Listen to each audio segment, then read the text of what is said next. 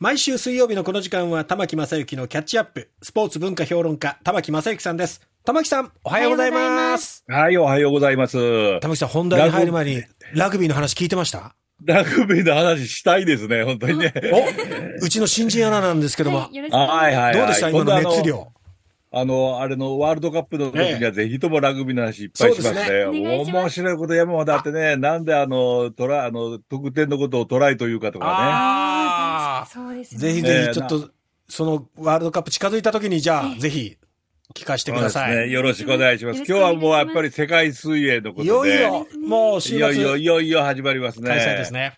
えー、これまであの、第2弾までやりまして、はい、なぜ日本の水泳は強いのかっていうので、うん1回目にあの、猛練習というのを言いましたね。言いまし たねと。とにかく水に長く使ってるといいんだという。うん、それと2回目には日本の古式泳法があるという。えー、ありましたね、はい、そしてもう一つ日本の、えー、水泳の強さを示すものがあるんですが、うん、さて何でしょうか出ましたクイズ橋行きわかるわ、ね、かるなんかさっきの井戸水の水のところを引っ張っていて、うん、あの結構あの水質のあの環境が良かったたり、あとは、うん、泳ぐ環境が良かったまあ水の質が良かったり水が 近いところに川だとか、海だとか、たくさん泳ぐ機会に恵まれたから。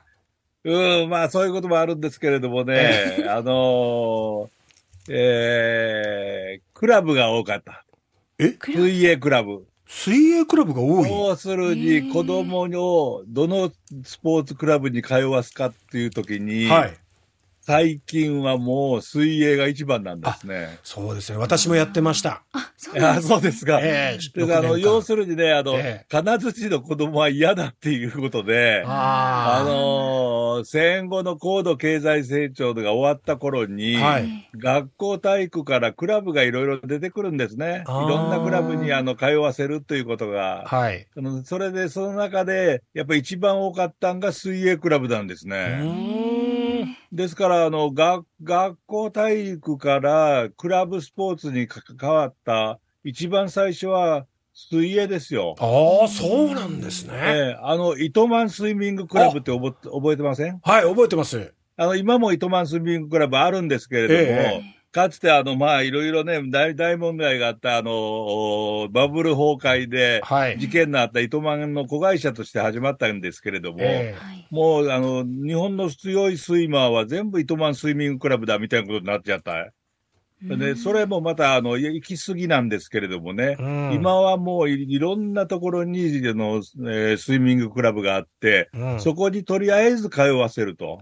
例えば、あの、体操をやりたい子供でも水泳はやっておこうと。 うん、であの、他のサッカーやりたい子供でも水泳はやっておこうと。うんうん、要するに金、金槌の子供は嫌だというお母さんがものすごく増えたんですね。身を守ることにもつながりますしね。そうなんです。ですから、ね、そういうスイミングクラブのやっていることが、着衣水泳とかね。ああ。要するに溺れそうになった時に、こう、助かるようにということで、ね、そういう、あの、スイミングクラブが流行ったもんですから、ええ、その学校体育からクラブに変わって、え、それから出てきた選手っていうのがもう、ものすごく多いんですね。オリンピック選手ほとんどそうですよ。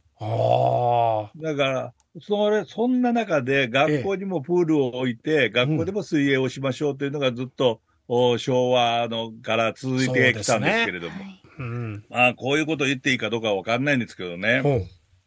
その金づ、それでも金槌であっていう人が多いっていうのは、うん、どういうスポーツをやっていた人かわかりますえ金槌えー、残念ながら泳げない、いこのスポーツやっていたから僕は泳げないんですよっていう人がね、えー、多分ね、40歳より上の人の中には結構多いと思うんですけどね。年齢も関係があるええー、その昔はね、泳いじゃいけないって言われたんですね。 40代以上の人が触れていたスポーツ。体が冷えるからとか言って。体が冷える肩が冷えるから。野球野球、そうなんですね。えー、特にピッチャーですね。あああ、そうなんですか、あの、水泳やったことがないっていう人が結構多いですよ。ずっと小さな時から野球やっていたら、あそれもありますね。どうも奇妙なことに、野球の肩を冷や、水泳は肩を冷やすからっていうね。これ、これは全然誤解なんですけれどもね。水泳でいくらでも泳いだら、ええ、それは外は水で涼しい、まあ冷たいかもしれないけれども、体の中は非常に熱くなるわけですからね。そうですね。えー、ですから、これは完全な誤解なんですけれども、うん、あの野球選手の中で、ちょっと年を取ってる方には、あ今でも泳げない方が多いという面白い現象が起こってますね。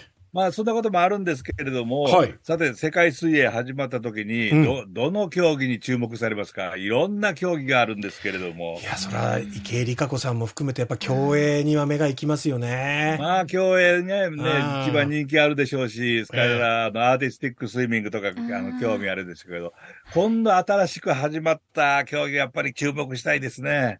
なんだろう、ハイダイビング違うか。ハイダイビング。ああ。それこそ RKB のすぐ近くが会場なんですよ。そうなんですね。うん、RKB のすぐ近くで行われるのが、ええ、ハイダイビングと、それとオープンウォータースイミングですね。はい。オープンウォータースイミングは、うん、えー、5キロと10キロの競技があって泳ぐんですけれども、ええ、これ非常にあの、面白い、面白いというか、なんというかね、うん、途中でね、ええ、釣り竿を持った人がずらーっと並んで、えそこで何か選手に渡すんですね。釣り竿を使って、なん、なんですか給水所みたいなことですかえ給水所みたいな感じで。ああ、今日はもうピンポンです。当たりです、当たりです。へえ。あの、水を渡すんですね。はあ。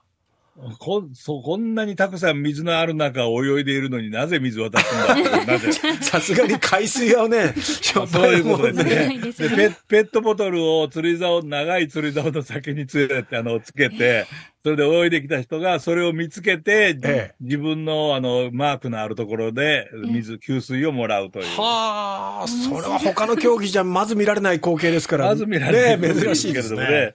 えー、これまた面白いですけど、それとハイダイビングですけどね、えー、これはやっぱりなかなかね、まあ、な、な、なんとか、時間で言いますとさ、たった3秒って言いますけれども、えー、でも男子が27メートルの高さ。えー、これ、高飛び込みって別にありますけど、あれでも10メートルぐらいですよね。そうです、そうです。27メートルだ。もう、3倍近くいい高さからですね。そうそうそうそう。女子でも20メートルなんですけれども、一つこれにはルールがありまして、絶対守ら守らなければならないルール。なんだろう。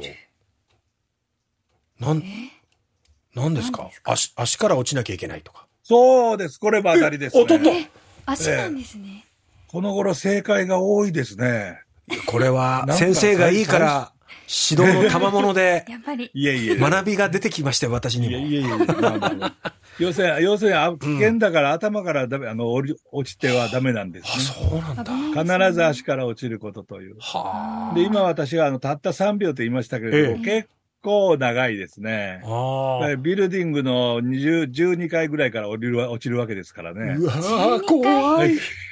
すくみますよ、ね、これもあの、桃内浜公園で行われます。ええー、だからこの、あの、こういった新しい競技もあるし、うん、まあ、競泳以外にも面白い競技があると。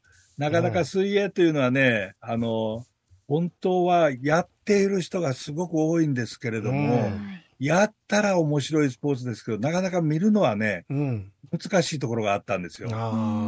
それは見えないでしょ そうですね。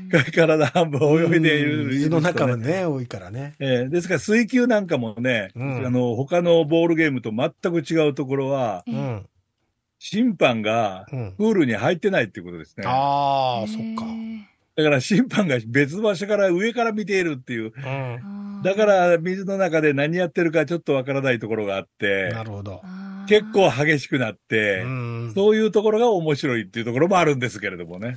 それがここ福岡で開催ということで、我々地元からすると見られるチャンスってことですね。そうですね。うん、それは近くで見るとまたあの迫力が違うと思いますんで、うん、はい。ぜひとも楽しんでもらいたいと思います。はい、3回続けて水泳の話させていただきました。はい。玉木さんありがとうございました。はい。またラグビーの話しましょう。はい。楽しみにしてますありがとうございました。スポーツ文化評論家玉木正幸さんでした。